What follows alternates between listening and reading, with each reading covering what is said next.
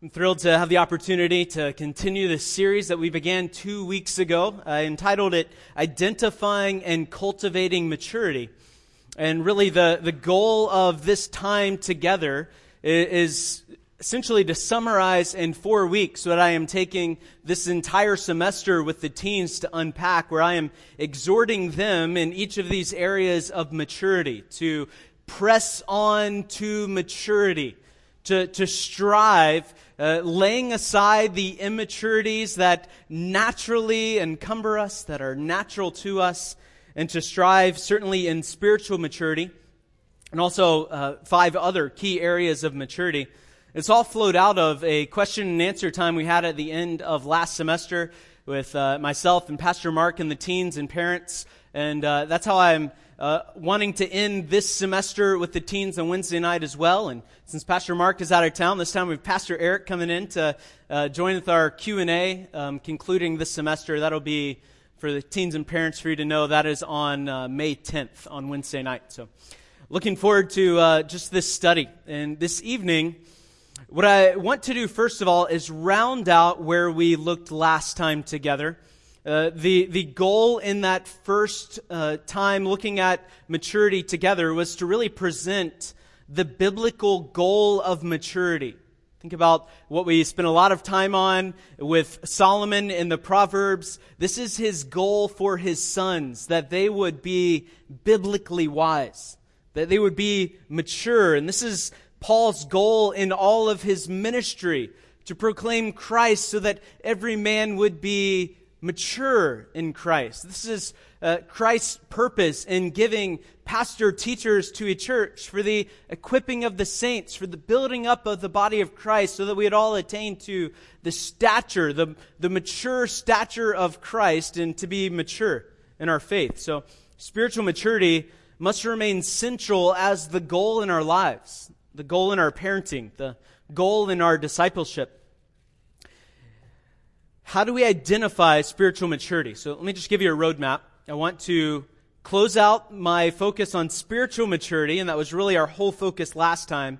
And I want to briefly look at identifying and cultivating spiritual maturity. And then I want us to get into two more areas of maturity this evening that of physical maturity and intellectual maturity. So, we have a lot to cover. Let's consider the question how do we identify spiritual maturity? What are you looking for to identify spiritual maturity in someone's life? Uh, just to summarize it, you are looking for evidence of the Spirit of God in their lives. You're looking for what only the Spirit can produce in someone's life. It would be an error to identify spiritual maturity by looking at externals that someone could do without the Spirit in their life. What do I mean by that? Things like regular church attendance. Things that are wonderful. Let me give you this list here that I have and emphasize at the beginning. These are good things. We do want to see these in our own lives and those that we're discipling, but these alone are not the essence of spiritual maturity. Regular church attendance, actively serving in the church, regular Bible reading, attentive sermon listening, compassion for hurting people, visible morality, a profession of knowing Christ, even teaching others the scripture, an initial and passionate response to the gospel message, a desire not to go to hell, uh, being able to confess one's sin or shortcomings, or even religious accomplishments, uh, religious accomplishments. I mean, that is uh, Philippians 3, where Paul just gives his spiritual pedigree. Here's all the things I did, and he ultimately says all these religious accomplishments were as rubbish compared to knowing Christ. So if that's not what we're looking for, is these externals, that certainly we want those to all be present. Let me emphasize that. But what is it that we're looking for to assess, is this person spiritually mature? So introspectively, you'd say, what am I looking for to identify spiritual maturity in my own life? Or as a parent or a discipler, what am I looking for to assess someone's spiritual maturity? I just want to give you three things here. Actually, I have five. Let me give you five things here. I say that because uh, I shortened this from a list of 15 things that I gave to the teens. So we're going for just five of those. Just quickly, a life that testifies to the lordship of Christ. What do I mean by that? 1 Corinthians 12, verse 3. Paul speaks of an evidence that the Holy Spirit is active in someone's life, and he says, Therefore I make known to you that no one speaking by the Spirit of God says Jesus is accursed, and no one can say Jesus is Lord except by the Holy Spirit. Now, we're not going to spend much time on this verse, but he is not saying someone cannot verbalize these words. They can't possibly articulate the words, Jesus is Lord, except by the Holy Spirit. That's not what he's saying. It's not as though if they can communicate these words, that is evidence of the Spirit of God at work in their life. He is rather speaking of to the life that testifies to these things. If someone's life bears testimony that Jesus is accursed, it is a demonstration that individual does not have the Spirit of God in their life. And if someone's life testifies, Christ is Lord, He is my master, I am bowing before Him in my thoughts and my actions and my words. This is a testimony that the Spirit of God is active in their inner life. The life testifying Jesus is Lord is definitive evidence that the Spirit of God is actively at work in this person. Second evidence would be an appetite to apply the truth. An appetite to apply the truth. I would take this from Hebrews 5:14 where uh, the author of Hebrews is pointing to maturity and he says of the mature, they, they want to apply their theology. He says, who because of practice, they have their senses trained to discern good and evil. They're practicing and training to apply the truth in biblical discernment. The spiritually mature will want a greater and greater depth. Uh, they, they don't merely want to increase in a head knowledge, rather, they want to be able to practice the truth. And because of training, this ongoing repetition of not merely memorizing the verse, but in the moment of temptation, being able to apply that truth so that they respond in obedience rather than in unbelief and disobedience. This is evidence of the Spirit of God at work in someone's life when they have an appetite not just to hear the truth, but to apply it, to have clear discernment, to be able to obey the Lord in the moment of temptation. This would be evidenced in the third area. You could jot down Romans 8, verse 13 and 14 that we looked at recently. This is an act of putting to death the deeds of the body. You'd examine this. Are you in a relationship with your sin against God or in a relationship with God against your sin?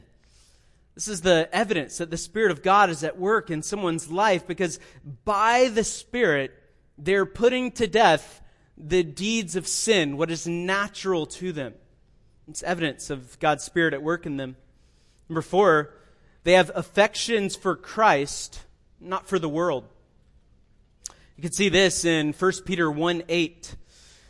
Peter says of these believers that are suffering in the midst of affliction, they're rejoicing even though they're suffering. That would be another evidence. But I, I want to highlight here, he says in 1 Peter 1 8, you love Christ even though you haven't seen him, and you believe him, and you greatly rejoice.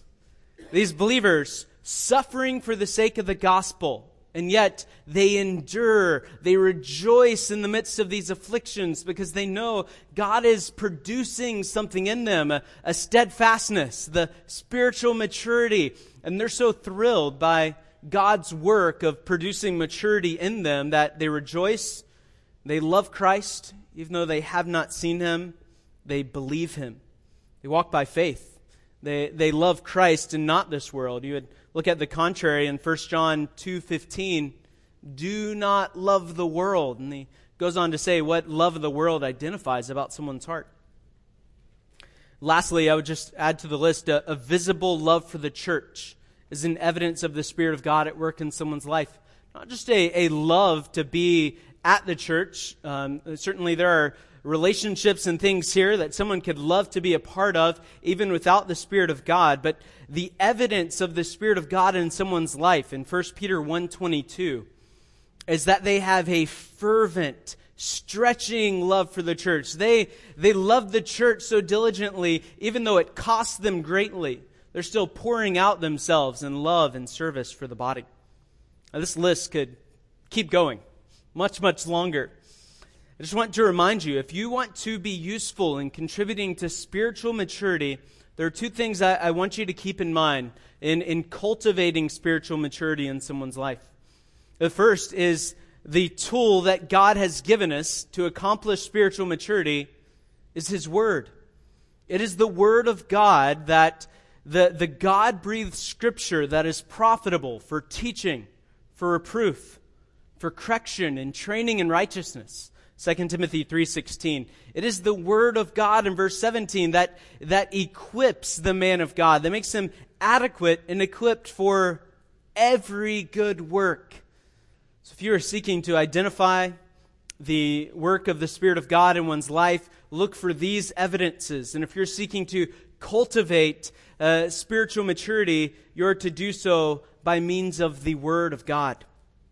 lastly, I would just urge you, as you're ministering the Word of God and uh, to your children, to those that you're discipling, I want to urge you to apply the Word of God to their hearts and not merely to external problems. You're not seeking for mere external conformity to a, a certain level of external standards of, of oh, eh, don't say that word. Of, oh, oh, don't do this. Don't, don't say those things. Don't go to these places. Rather, we want to apply the Word of God to the heart. Teach them how you have identified sin in your own heart. Show them the truths of God's Word that you had to hide in your heart rehearse over and over, training your heart in righteousness and the truth, and how you yielded in faith in the moment of temptation, how you've grown in, in victory over that sin. This is how you and I will be most useful in identifying and cultivating spiritual maturity. Now, this is a brief look at spiritual maturity. Really, we could spend the entire month and far beyond because remember, it is the scripture that's profitable for this. So we could go on and on with this topic, but I want us to take uh, these last three Sunday evenings in the month of April to focus on these five other areas of maturity that came out of this Q&A with Pastor Mark. These are the other areas. Physical maturity, intellectual maturity, social maturity, emotional maturity, and lastly, financial maturity. Now, let me again reiterate spiritual maturity is our overarching goal in everything. So, as I am highlighting these other areas of maturity that we want to identify and cultivate, specifically in our children, our young people that we are raising and, and training and instructing in the truth, Certainly, spiritual maturity is our primary goal. We want to see the Spirit of God active in their lives. But there is a danger in only emphasizing spiritual aspects and neglecting anything physical, as though the Scripture is not practical and applicable to every area of our lives. Neglecting to train your children in these areas, uh, in other categories of maturity, such as these, will develop a theology that is separate from real life. We'll develop an unhelpful separation between physical matters and spiritual matters. You might just think this problem would be illustrated by a young person who should be able to integrate into adulthood and have the ability to care for their own physical body and utilize their intellect at whatever capacity they're able to interact well with adults and even, even younger children in social situations without acting like those children. To uh, remain in control of their own emotions with all the pressures of life pressing in on them. To not be controlled by their feelings, but think soberly in the moment and to be able to manage their finances well, however much or little they may have. Just imagine a, in someone maturing into adulthood who has no abilities in these areas, but they can rehearse the, the Bible stories that they learned. Uh, certainly, again, spiritual maturity is central. It is the primary goal that we would lead our children to a knowledge of the truth, that we would pray for the Lord to regenerate their hearts, but we must also consider these other areas and how to apply the truth in each of these areas of development in our, our children's lives.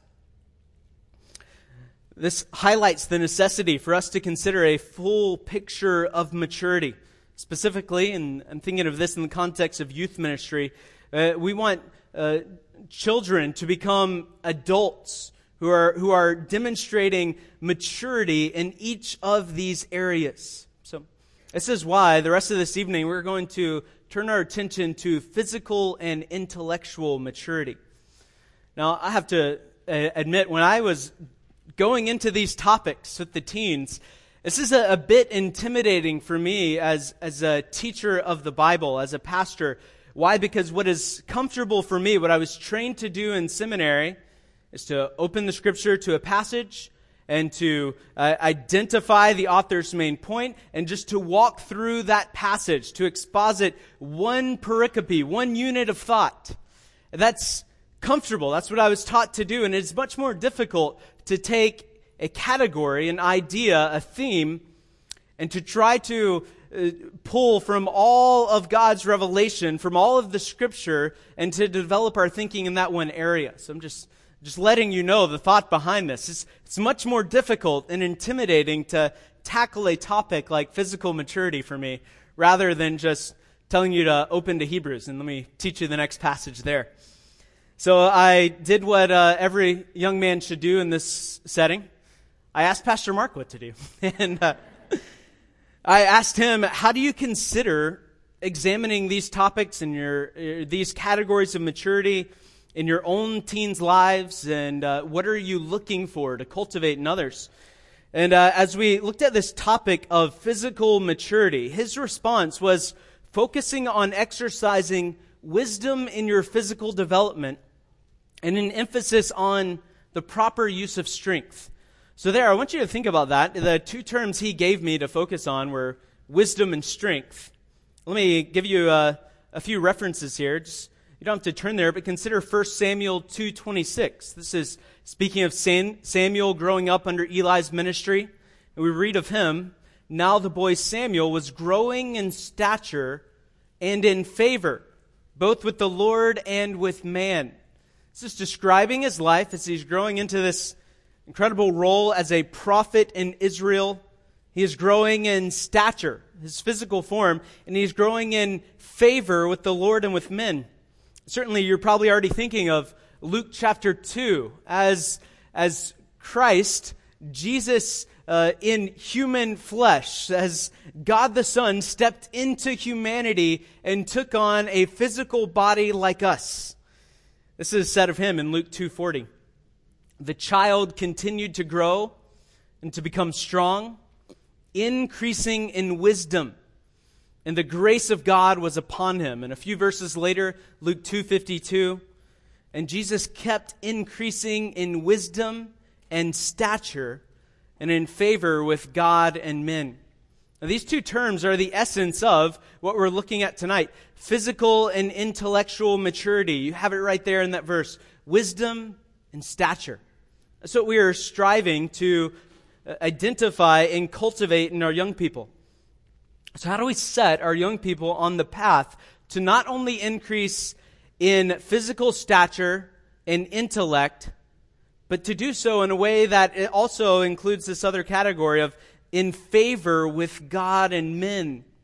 How do we help them mature in these areas in a way that honors the Lord? So, if we're talking about uh, developing in physical maturity in a very worldly sense, just keep feeding them. they will keep growing in stature, they'll keep getting bigger. That's not the goal merely, is to uh, get them to into adulthood in a adult-sized body. What I've sought to teach the teens in this series is understanding the stewardship of their bodies. There's a, a, common danger as we're speaking of our physical bodies and, and the things that pertain to them. There's the danger of overemphasizing the body or utter neglect of your physical body.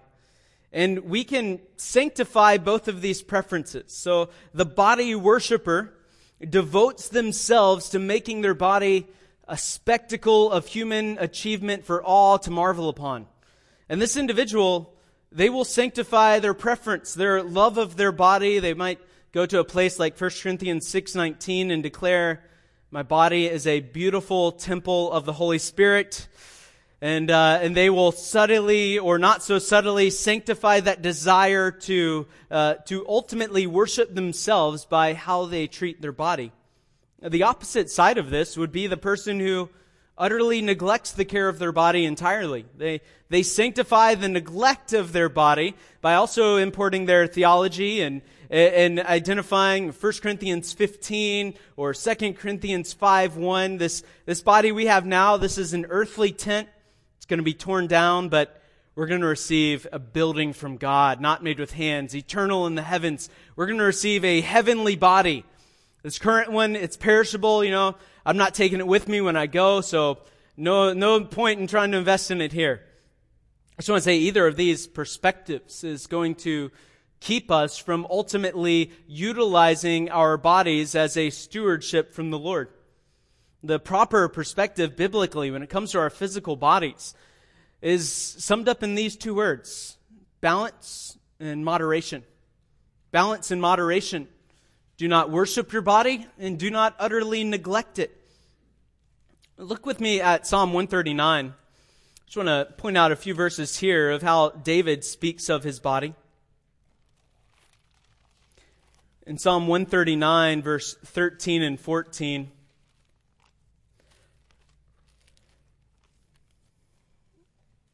David says, For you formed my inward parts. You wove me in my mother's womb. And notice his response because God is the one who fashioned his body. I will give thanks to you, for I am fearfully and wonderfully made. Wonderful are your works, and my soul knows it very well. He's highlighting the truth that our bodies were formed by God. He gave you this body as a dwelling place for your soul. We would be unwise to separate our body from soul in the sense of thinking that whatever we do physically with the body does not have anything to do with our souls, with our spiritual life. And that is not the case. It'd be in danger to put the two at odds against each other. We're right to acknowledge this this uh, earthly body is not forever, but we should also acknowledge God gave it to us for His purpose. Why did you receive the body that you received, the body that you have? Certainly, most of us would have chosen some different physical or intellectual features if we had input in how God formed us. You may have said, I would like this metabolism, I would like this height, I would like this ability to have a photographic memory and remember anything I've ever set my mind on. But we should remember that our sovereign God gave us the exact body we needed to fulfill his perfect purposes. I would take this truth from John chapter 9.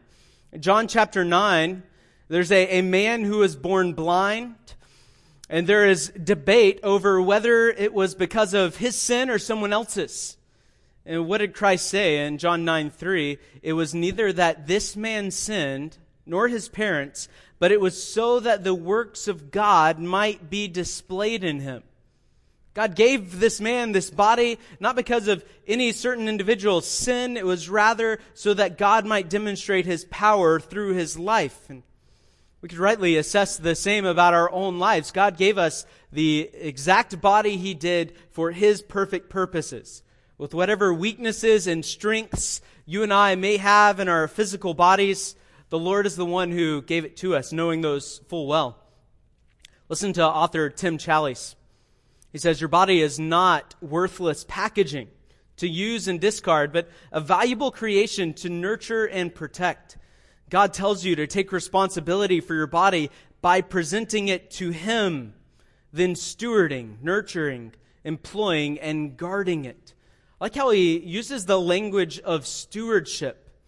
And certainly think of a familiar verse as he says presenting your bodies to God. That would come from Romans 12:1 this this response to the overwhelming mercies of God in salvation is not merely that we offer only something spiritual. We offer our bodies as a living sacrifice. This is describing the, not just that we are worshiping God internally, but we are using our, our physical bodies as an expression of our worship to God.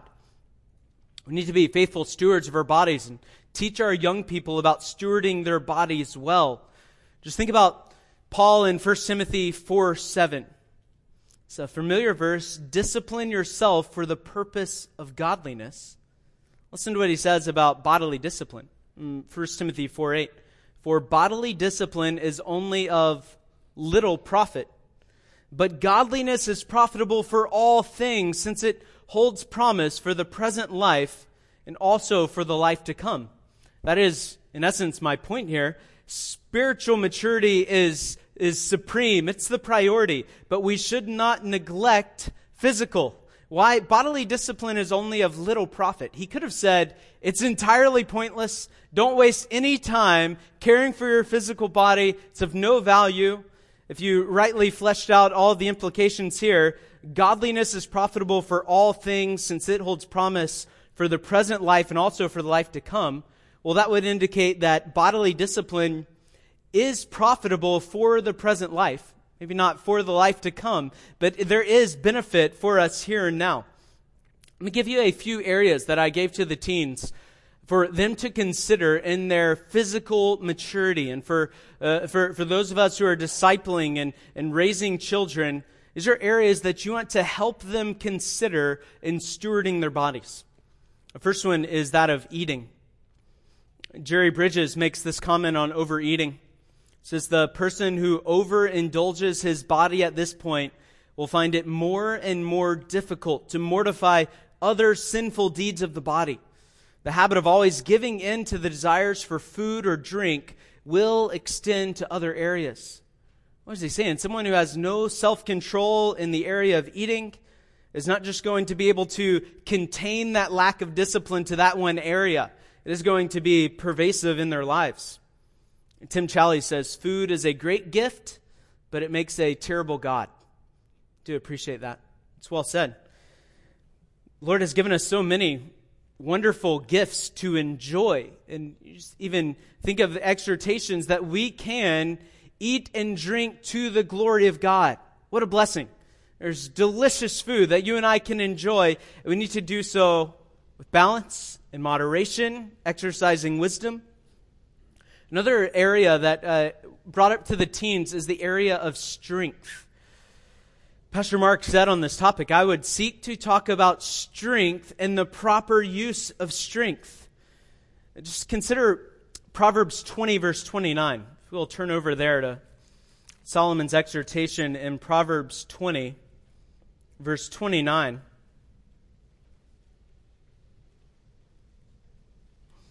says, The glory of young men is their strength, and the honor of old men is their gray hair.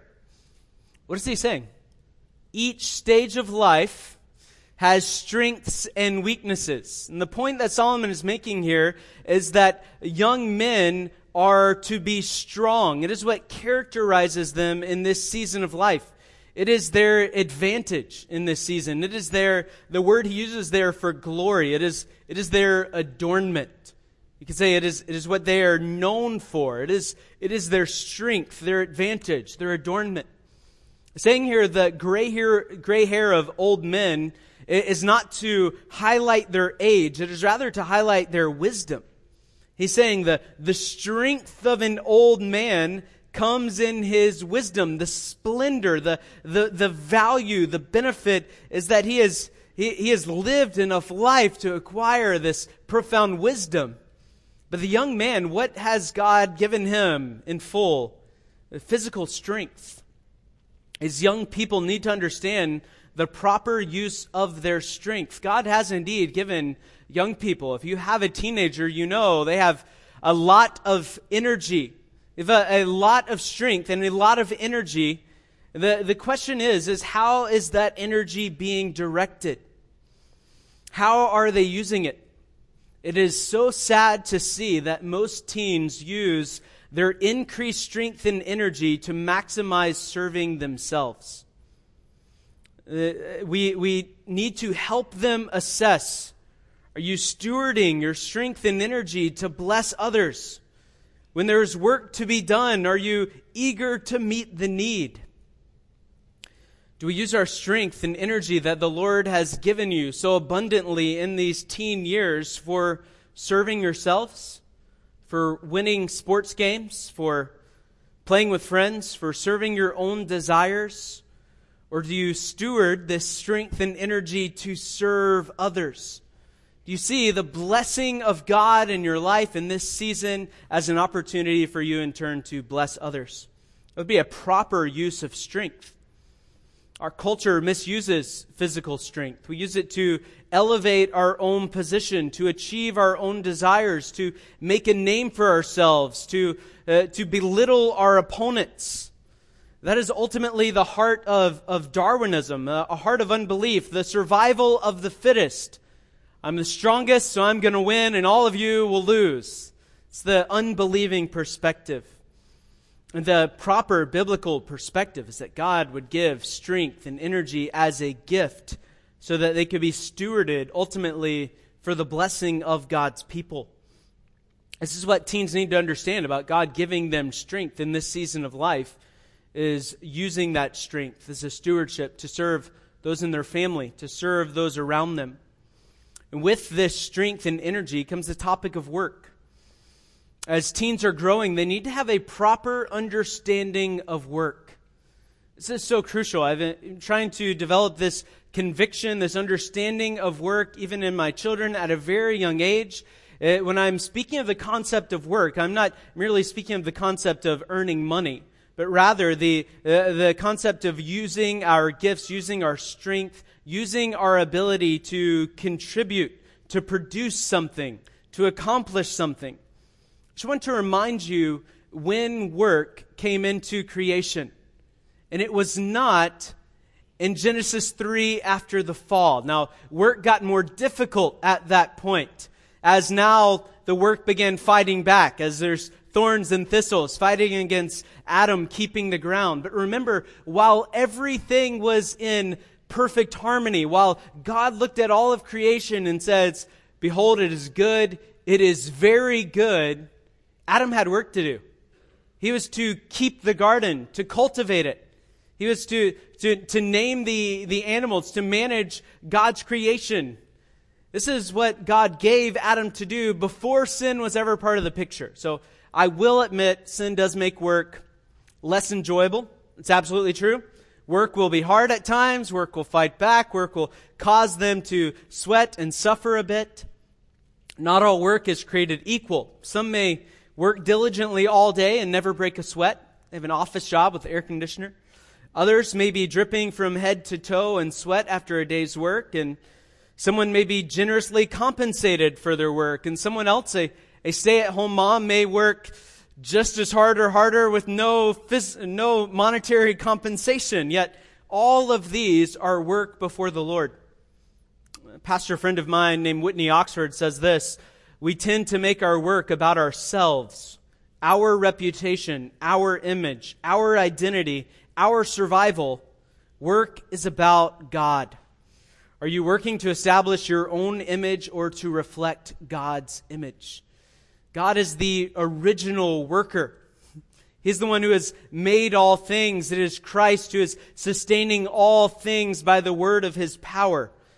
We're reflecting the image of God when we are working, and we need to instill this perspective of work into our young people. That we are seeking to reflect God's design. Work is a good thing. Work is a blessing from God. It is part of physical maturity to, in, to partake in the practice of working. Even long before someone would receive a paycheck, they need to be diligent to learn to work hard in the home, contributing to the family. They must learn to not despise hard work, but to love it and to rejoice whenever they are able to see the rewards of hard work in their life. I urge the young people do not seek to avoid work at all cost. It will not benefit your life to take the easiest path and to avoid any level of work. Do not consider work to be a punishment. Now, loving parents might assign tasks as a consequence for disobedience, or uh, they might lovingly give you lots of chores, and you should not consider work itself to be a punishment. It is a good gift from God.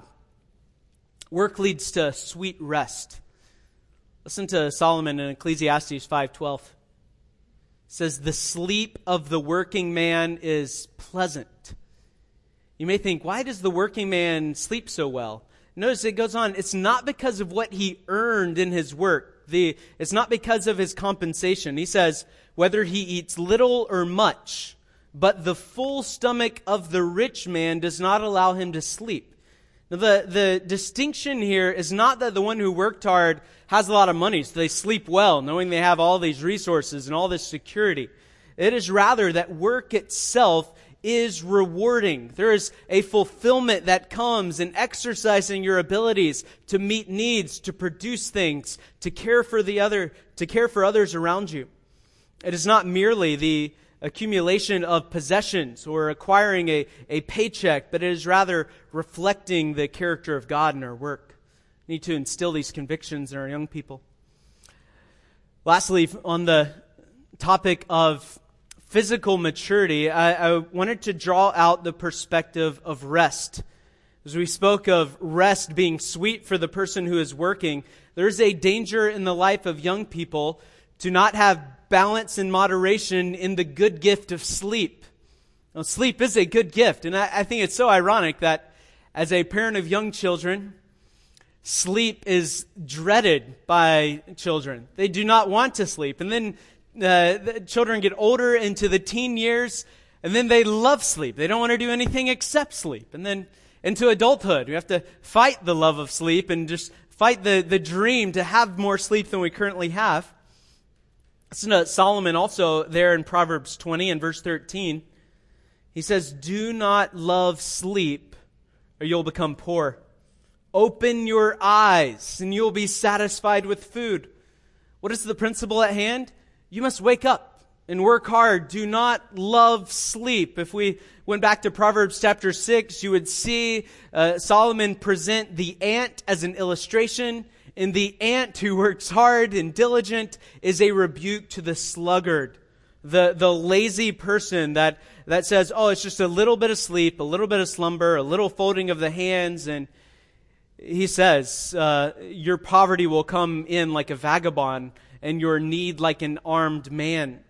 There's a danger in a love of sleep. So we need to teach our young people to be guarded from laziness and love of sleep, to exercise balance and moderation, to exercise self control, so that they will use their bodies as a stewardship from the Lord.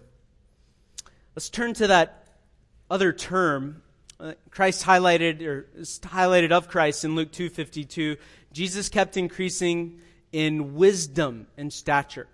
Increasing in wisdom leads us to the topic of intellectual maturity. Maturing in our intellect. And here, I just want to, from the beginning, say that we are not merely assessing how intelligent someone is. Identifying intellectual maturity is not an IQ test. This is not giving everyone an exam. Whoever made the highest grade, well, there's the most intellectually mature. That's not the case.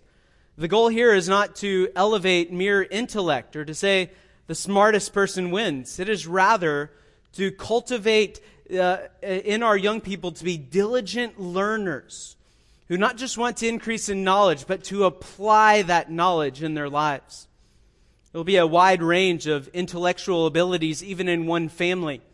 Not all children are going to be at the same intellectual ability. So our goal here is to cultivate in our young people a love for learning and a diligence in applying themselves to the greatest of their own abilities. Again, these abilities will vary broadly in one family and certainly across an entire church like ours. There's going to be a lot of difference in intellectual ability but here, these, these principles of, uh, of identifying and cultivating intellectual maturity are, are, across whatever spectrum of, of intelligence someone is able to have. We want to uh, call our young people to, to aspire to use their intellect to their greatest ability. The first exhortation I gave the young people is to acquire knowledge. If you're still in the Proverbs, flip over to Proverbs 23, verse 12. Proverbs 23, verse 12. Solomon's exhortation is to apply your heart to discipline and your ears to words of knowledge. Young people must learn to devote themselves to acquiring knowledge, uh, having a, a, a willingness to learn and to grow in their ability to think carefully and critically. This first command Solomon gives to apply your heart to discipline. You could really literally translate that as bring your heart in for discipline. Bring your heart in for discipline. This is uh, addressing the common temptation for us to wander in what we pay attention to, for our minds to be preoccupied with unimportant things. He is saying, call in your focus, embrace biblical instruction apply your heart to discipline. Like, bring your heart to the, the table to, to learn and to receive instruction, is, is how this call is given.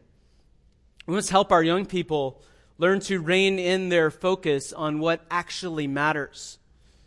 I've seen so commonly where a young person would claim to have an inability to devote themselves to learning certain things, but then they demonstrate over here they can learn sports stats very well. They can learn all of the information about their favorite TV show, their favorite video game, their favorite, uh, whatever it is that, that appeals to their own desires. But they're unwilling to devote themselves to learning principles of the scripture, to learning uh, things in school, whatever it is they're, uh, they're instructed to do. And Solomon is saying here, we must teach our children. Here's the exhortation Apply your heart to discipline. Bring yourself up to the table to be instructed, to be corrected. Learn to love that correction.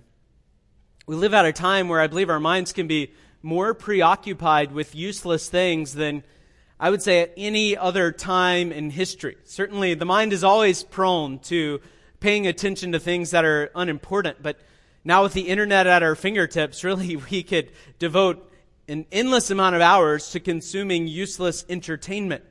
Entertainment itself is not a problem, but we do not want to teach our young people that it is okay to turn your brains off, to not apply yourself. Just be a consumer, to sit and, and fill your mind with useless knowledge.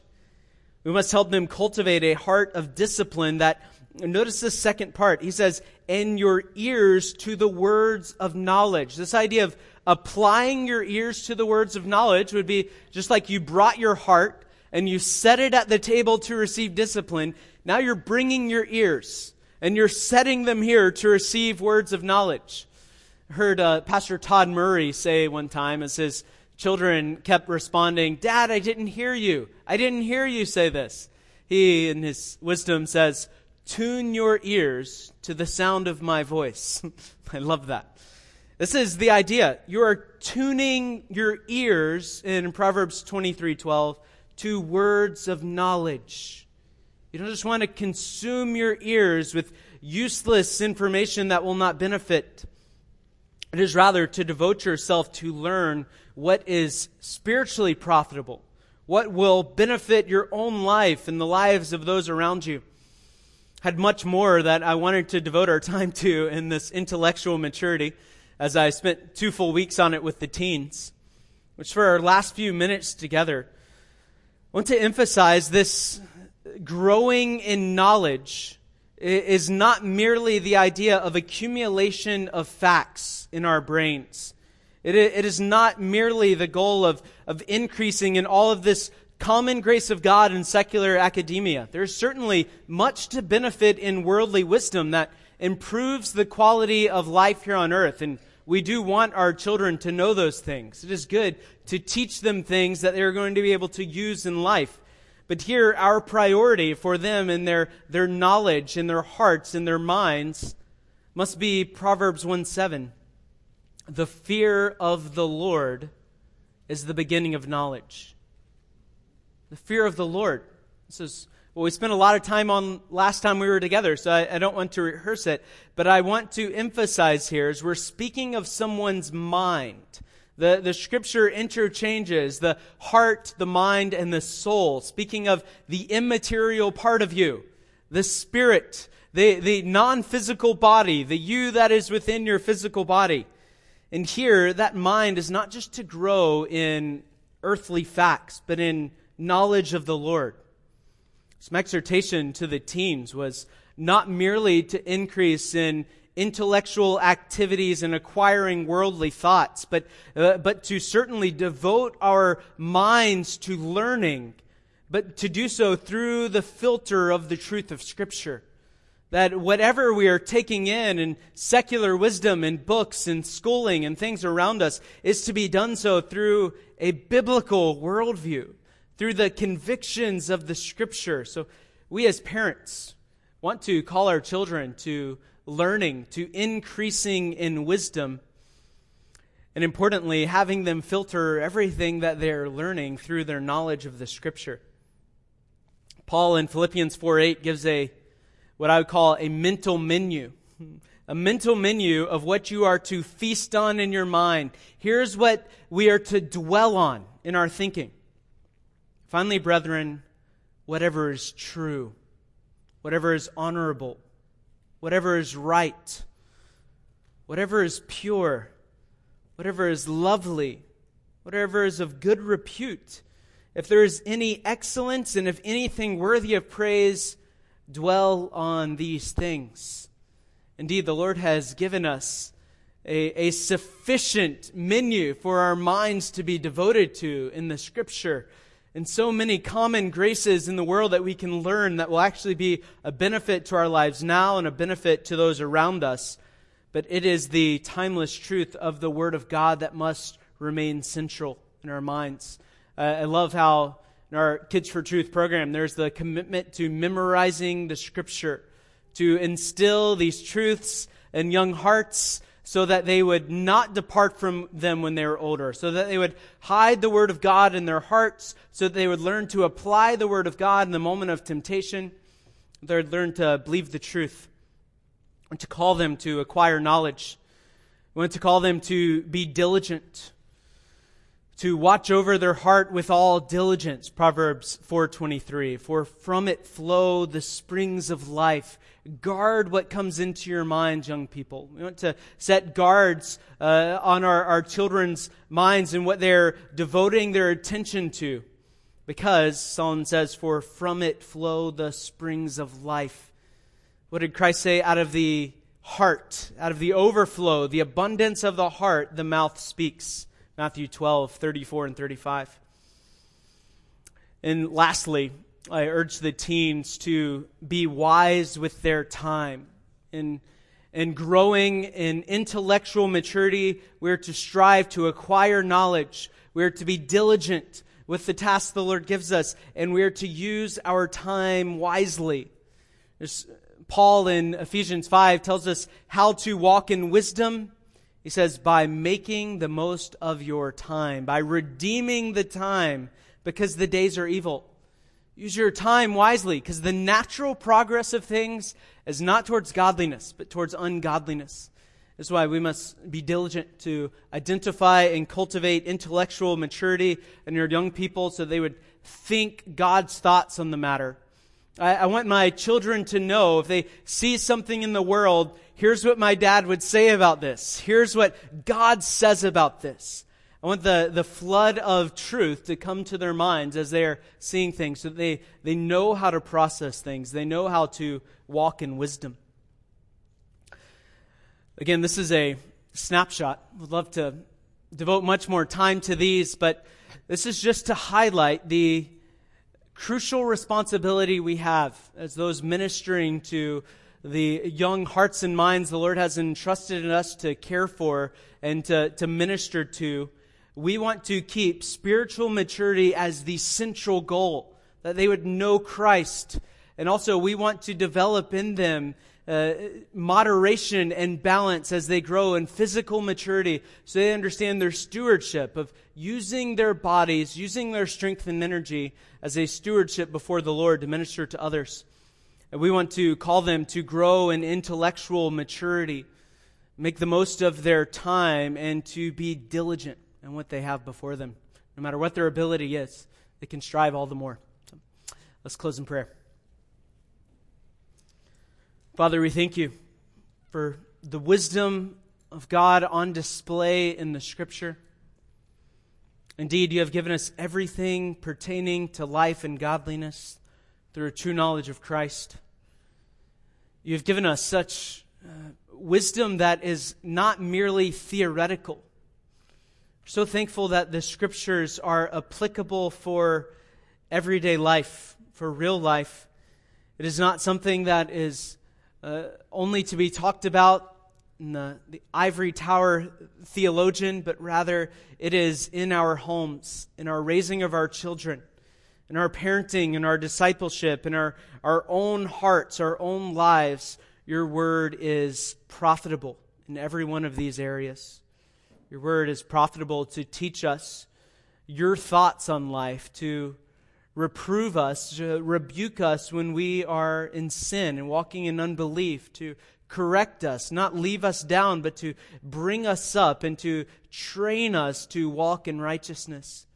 Father, we thank you for your sufficient word and for giving us all that we need to be able to faithfully parent the children, to disciple the young people of our ministry. So thank you for your sufficient word.